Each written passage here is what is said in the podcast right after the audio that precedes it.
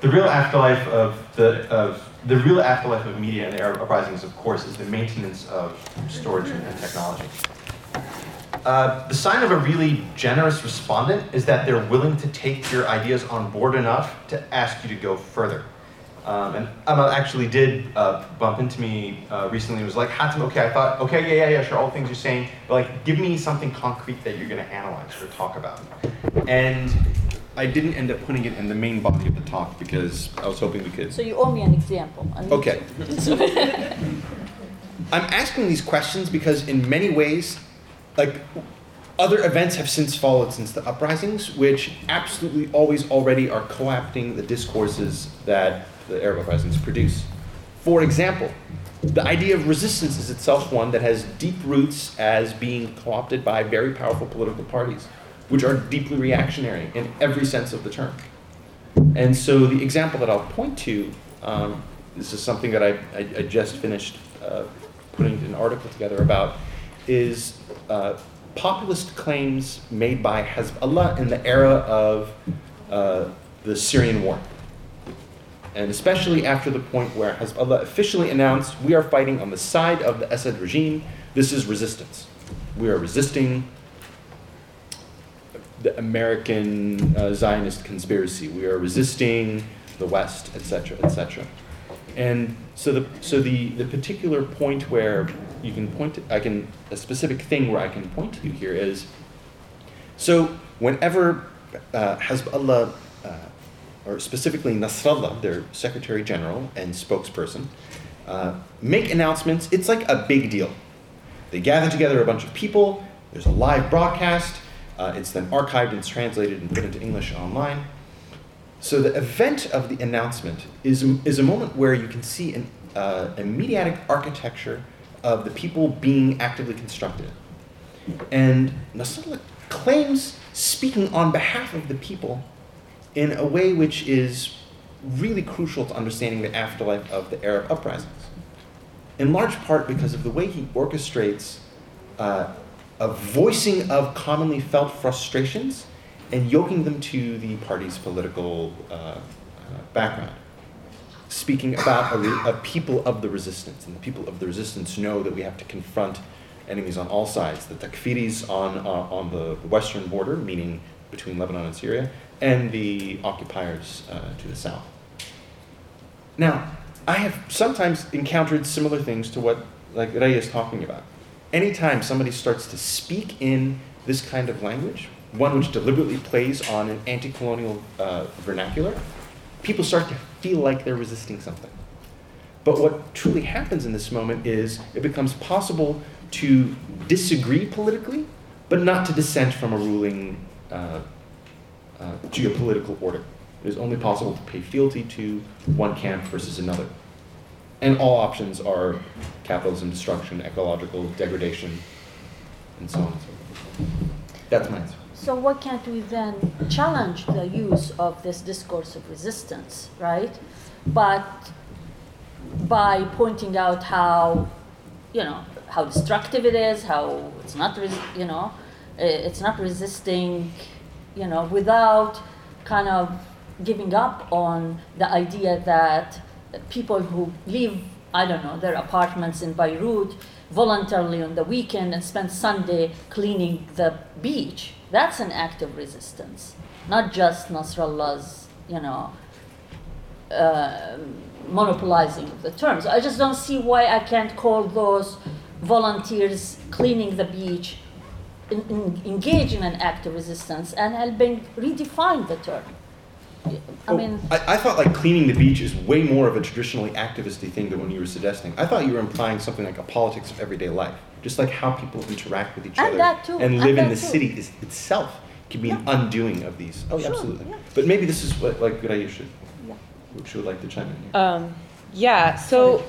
Uh, Thank you, Amal. I really appreciate these specific questions. So I want to try and respond to them specifically. Okay. Uh, and I, I want to make a few points and then illustrate them with an example. Okay. So the example is coming. Um, so you asked the question, does this only refer to the Arab Spring? And I meant to say it's in my scribble here and I didn't get to it. And of course not. In fact, I think it's important to trace this uh, presentation of resistance. I think it, to me, it dates to the Palestinian intifadas, right? And there was probably a much more progressive initiative passed uh, it, um, in the initial kind of uh, sketches of let's bring cultural production uh, as, as politics, right? Because you're countering a racism that only sees Arab politics as violence, right? Uh, and so, especially in the Palestinian context, I think there is a deliberate attempt to present Palestinian cultural producers to a non-Palestinian audience, right? Mm-hmm. To to you know, we teach life, sir, right? Mm-hmm. To to mm-hmm. to kind of um, bring that obviousness for Palestinians to the outside. So I think there's a there's a trajectory of how this develops, right? And it's been discussed many times, right? Like uh, Helga Tawil talks about that it might be problematic that we're always flaming, uh, framing Palestinian artists and their work as political, right? Because it forces them to articulate a political voice when maybe that is not like not every piece of art in Palestine is about the occupation, right? Uh, and at the same time, every piece of art in Palestine is about the occupation, right? Because of means of production, etc. Uh, so. Um, so that's what I would say that there is definitely a, a, history that is not dated to the Arab Spring, and I think it is related to the Intifadas, right? Um, does, to what extent uh, is it new? So it's uh, it's not like completely new; it's attached to this, and is it in need of new terms? Uh, that is a, a fine point uh, that I'm going to need to sit with for a second. But do we need another word to to describe it? Um, but uh, why can't we talk about class directly, mm-hmm. right? Mm-hmm. Yeah. Uh, and the point for me is to talk about class directly, right? It is precisely to understand how neoliberal discourse, right, exoticizes class, right, while removing the politics for discussing class struggle. And to me, it's important that, like, what I hold on to in Orientalism, right? Because I've thought about this. How else can I talk about it if it's not Orientalism? What keeps me coming back to Orientalism is this exoticization of certain political subjects. It's, it casts politics as somewhere not with me, right? The true, the authentic political agent is the Arab, or is the refugee camp, or is the stone thrower, or is, the, and this is a, a, a, process of distancing oneself, right, while expressing desire for proximity. And to me, this is what Orientalism is, and that's why I keep going back to Orientalism. Um, uh, da, da, da.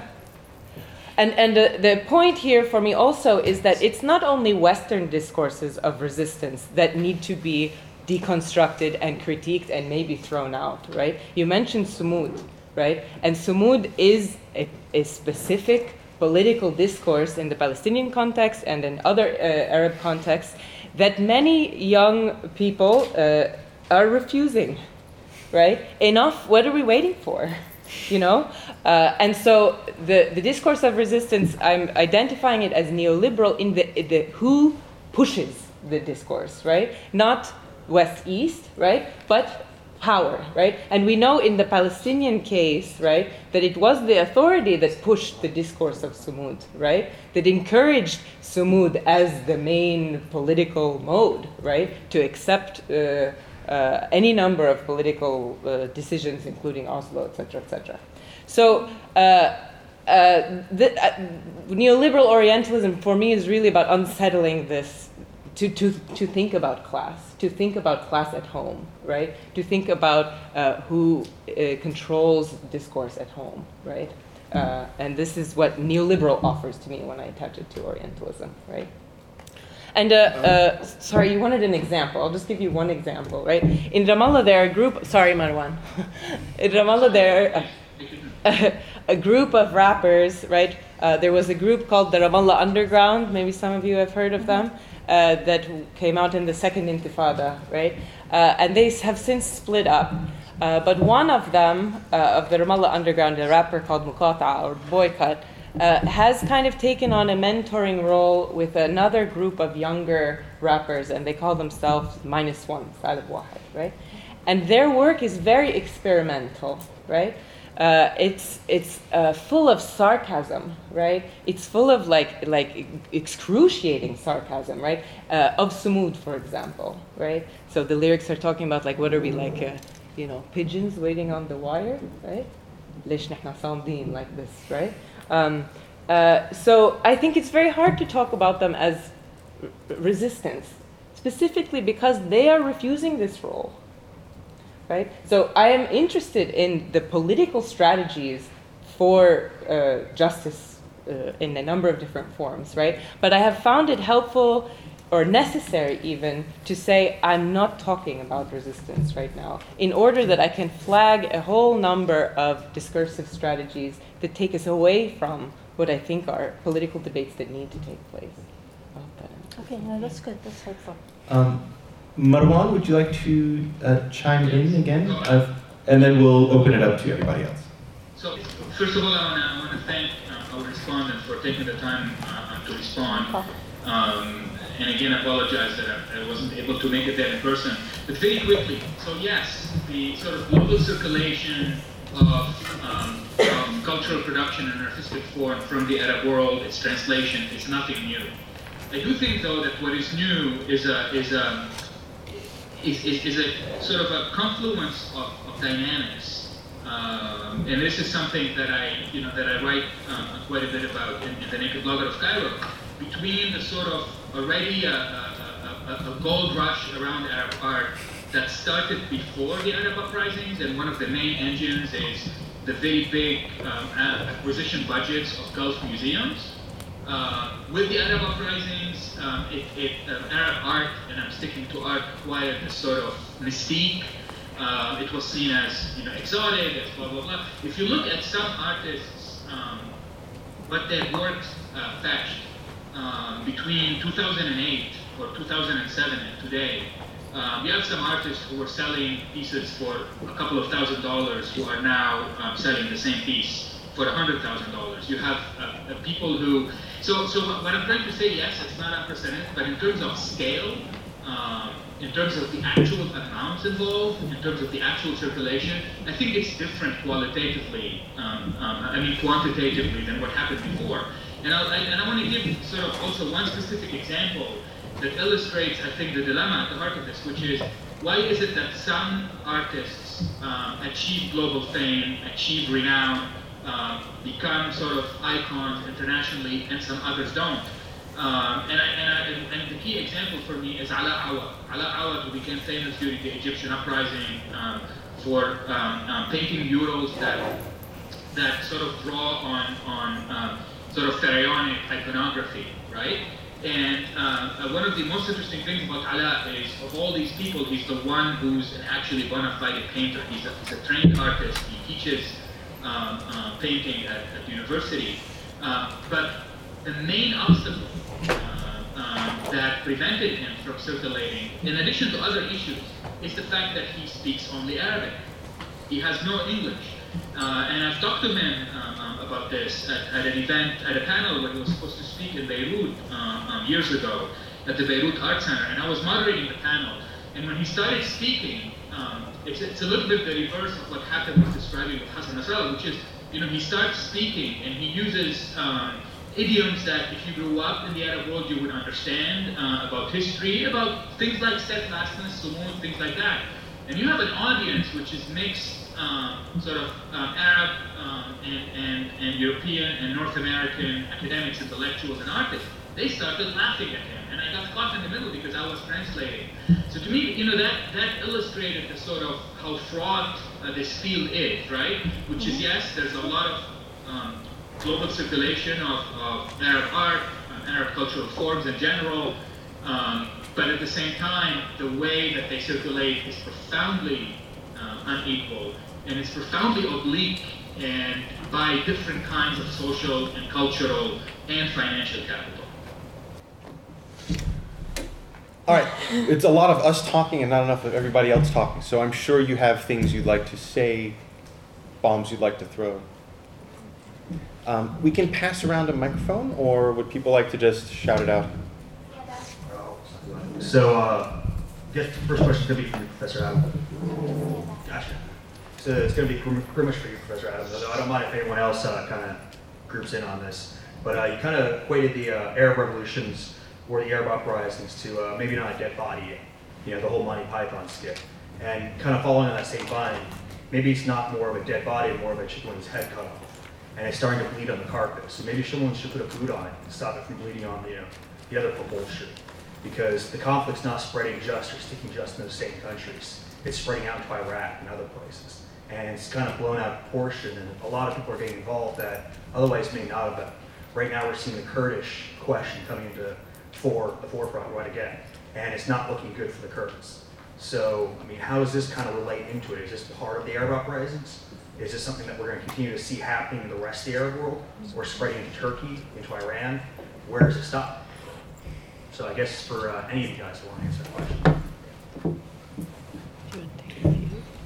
I think that the counter revolution, as it got fully underway in Syria, definitely complicated things for uh, the question of Kurds, Kurdish liberation, Kurdish nationalism in relation vis a vis Syria and the border between Iraq and Syria.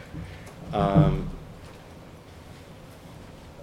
I don't know uh, who would put their boot on the neck of the chicken running around with its head cut off. Um, I'm not sure who exactly would actually do that. Um, but, I, but I could maybe answer it a different way. Like, are we projecting our own hopes onto something which is well and actually totally repressed? Are we, proje- are we projecting our hopes that it is that maybe it still has some life in it?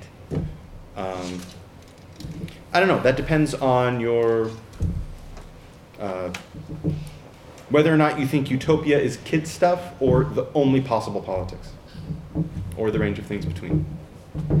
Um, I, I don't think they're dead. I think there are too many people for whom those images are still burningly powerful and imagine themselves to be actively involved with some kind of lineage, some kind of continuity, some kind of space which comes after.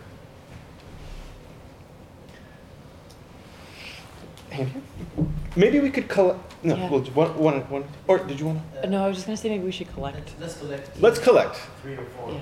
Okay. Two, how about two or three? Um, I don't understand, do I understand? You're good. Um, just quickly for a minute, wasn't Sharif Hetata Nawal Sadawi's translator? So what does that say about gender, about Egypt Says a speaking lot. to the world? Um, just briefly, I don't, need because you're not in the Yeah. today, but, um, and, um, for Hatim, um, all the questions are good questions, in case no one else tells you that, I think. Um, Very good. But you've also, uh, it, for me, re-problematized the whole notion of uprisings, since a lot of these uprisings weren't uprisings. And most of springs in history are failures. And I've been thinking, lot of thinking lately about, about giving the Arab Spring, springtime to people, it's Prague Spring, Berber Spring, you know, many spring, maybe it's time to give the failed spring back its spring name with all the other failed springs that lead to revolutions afterwards, which is part of what you're talking about. Because there's another set of revolutions coming, this was just an opening act, in my view. Um, and then for Rayya, um, and building on what Amal said, um, I, I think it's problematic or deterministic to overly do that to resistance in the sense that we, there's a, there's a resistance, there's an authentic, authenticity there that you recognize even if you take away the resistance category. And I think in the um, struggles generationally, socioeconomically, um, uh, ideologically, um, there's a whole lot of um, misframing, misconnecting, right, with that, uh, with those authentic voices. And so part of our task is just to find those voices and correctly give them their due rather than stop on the misappropriation, commodification, whatever sort of things that happen to them and say, okay, that's the crime that's been committed, and now we move on. You, know what I'm saying? It's almost like a, it's another misframing to lose. Um, and, just the last concluding point in that comment is um, hybridity itself is resistance. And that hybridity is often what's confusing for all, all the sets of onlookers who are looking at these. I, I look at rap lyrics, and there's a lot missed. Um, so, so the hybridity itself is a form of resistance. Um, just one quick example, if you permit me, the, the, the, the general, uh, the, the rapper who rapped the anthem of the Arab Spring that was sung all the way to Bahrain, he turned to Islamic themes, which immediately then got edited out of the sort of coverage of rap in Tunisia as he moved in that direction.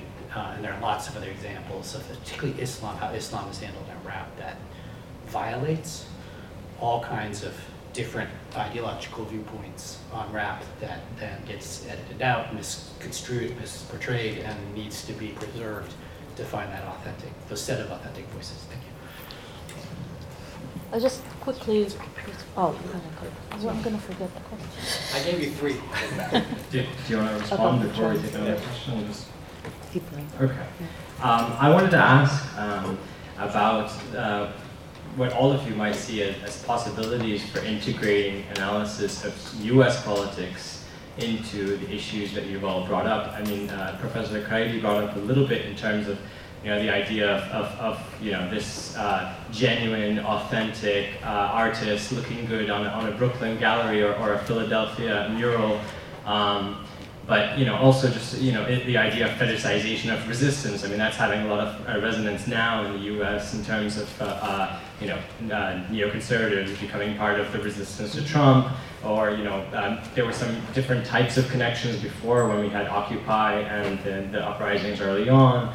Um, we talked about co-optation, but I wanted to ask you know maybe maybe there's other ways of talking about uh, exploitation of, of cultural production or uh, uh, of uh, creative resources, um, and then and, and I, I just how is how can we think about these? How can we link the two um, when we're talking about the afterlife of the Arab Spring?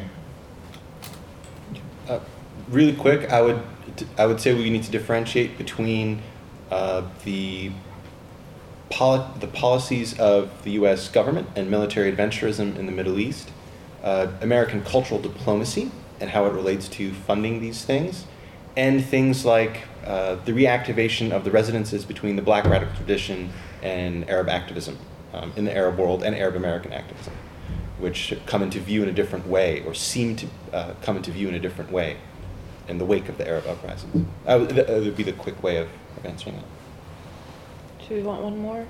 And then we can.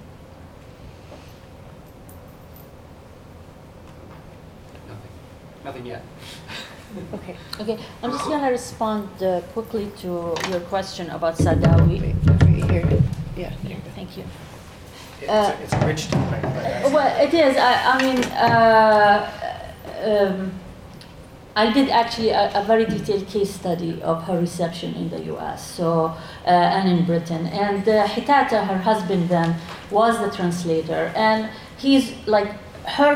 I mean, I would say, I think I used the word. I, I was young, so I used the word complicity. Her complicity in the way she was uh, repackaged is it because she's an agent and she's making, and he's part of that complicity. yeah. Because she played along, she liked in a way the um, uh, repackaging of her as a lone voice in the wilderness for Arab feminism when she wasn't. I mean, she was a pioneer, but Yeah. Definitely not a lone one. So yeah, there is that individual, and I'm sure that something comes up with those artists and who sell their works and who are circulating globally that they are also making decisions and they are part of the uh, of the whole process. They're not just you know they're not commentators. I mean, they make decisions.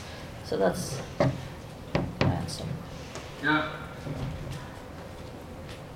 Go ahead. Yeah, um, so you know what I wanted to say. So first of all, I I, com- I steer away completely from the trope of authenticity because it's one of these rabbit holes. Once I go in, I don't know how to get out. and so, um, to, to me, what's interesting is is to appreciate the sort of complexity that an artist or uh, um, uh, an aspiring who suddenly so imagine this okay you, you you're an aspiring artist you've been trying to break uh, uh, for a number of years uh, maybe you know if you're in Cairo maybe you get some support um, um, uh, from government and private sources um, and um, the revolution begins, and you feel very strongly about it. So you use your skill um, to engage in, in political art. And then at some point, uh, what happens happens. There are shifts within the revolution, uh, and at some point, your either your life is endangered or you're harassed, um, and you have an opportunity to, to go elsewhere and practice your art again. Is that selling out? I don't think so. I think it's much more complicated than that, right? And we see it in the trajectories of, of multiple artists. Um, and so, and so this is what you know. So I don't think um, in Los Angeles writing um, um, graphic novels is less authentic of an artist than Ganzeer in Cairo spraying tanks and, and bicyclists on a wall. Um, I think it's a completely different kind. It's, a, it's, it's you know, there are um, what in media industries people have called um, um, trajectories of creative migration, right? Where if you go elsewhere, it's because it's a better environment for you to practice your art. Now, of course, we have a broad uh, and deeply seeping neoliberal ideology where a lot of artists stop seeing themselves as representatives of their people, representatives of social movements, of political parties, of political ideas, and feel they are free agents who can, at some point, engage in politics in one way, and at another point, engage in, in, in, in the kind of artistic practice that's less overtly political, perhaps, right? And so I, I don't I'm not interested in passing judgment about authenticity and about cooptation, but I'm very interested in grappling with these complexities. And, and really, the only way to find out is to follow some of these artists, um, talk to them at different intervals, uh, and see what kind of art they're producing, what kind of writing um, they're doing. Um, and I, from speaking with some of them, most of them see whatever it is that they're doing now as a continuation of the mission. Um, so I would just follow up with the same uh, hesitancy about authenticity, right? So my uh, point is not to say, oh, the discourse is so lame, like there's real resistance that you're not seeing, right? And then I lift the veil to show you the real. I'm not interested in that, right? I'm really trying to say, how else can we think about politics, right? How else can we think about the process of political engagement? How else can we think about the process of political change, right? And that means refuting that somebody is more authentic than someone else, right? Or some strategy is more authentic than some other strategy. Um, so I, that's what I would say about authenticity. Hybridity itself is a form of resistance. I maybe that's a subject for another conversation. I don't know how that would work. Like because you're you're, you're transgressing the categories. Okay, so uh, t- I think it's Timothy Mitchell who's written about like hybridity as the new authentic. So the hybrid as the new authentic, which is similarly exoticized, right? So the hybrid, like the diaspora, uh, as the as the new voice who can who can speak in between, right? Not like the the artist that uh, Marwan was talking about, who is uh, one kind of authentic of that street, right? But the exotic now is the hybrid voice who can speak both, right? Who can who can go in between. So that's what I would say about that. Uh, Islam and rap, yeah, there's a lot of it now, and uh, it can't be discussed in the same ways, right? Because it makes liberals uh, anxious, right? and anxiety, I think, comes us back comes back to here. So I don't use the word co-optation actually because it it signals to me like a deadness, a doneness, right? And, and, what I try to think about is how neoliberal Orientalism or whatever it is, maybe I should call it something else, right? Attempts to tame emergent politics, right? It attempts to put it in a frame, right? And I think we can see it really trying to put it in a frame that I that I can understand and feel safe about, right? And I think this points to a real anxiety, not just in the West or the U.S., right? But uh, in the middle class, maybe, or upper middle class, the neoliberal class, right? Uh, or elite, right, about po- about these political changes, right? And they are not just in the Arab world or the Middle East or the MENA, but they are here, obviously, too, right? And the way that these representational schemas operate uh, work because they work on like imaginations in lots of places and they touch on these anxieties, right? So that's what I would say uh, in terms of that U.S. politics.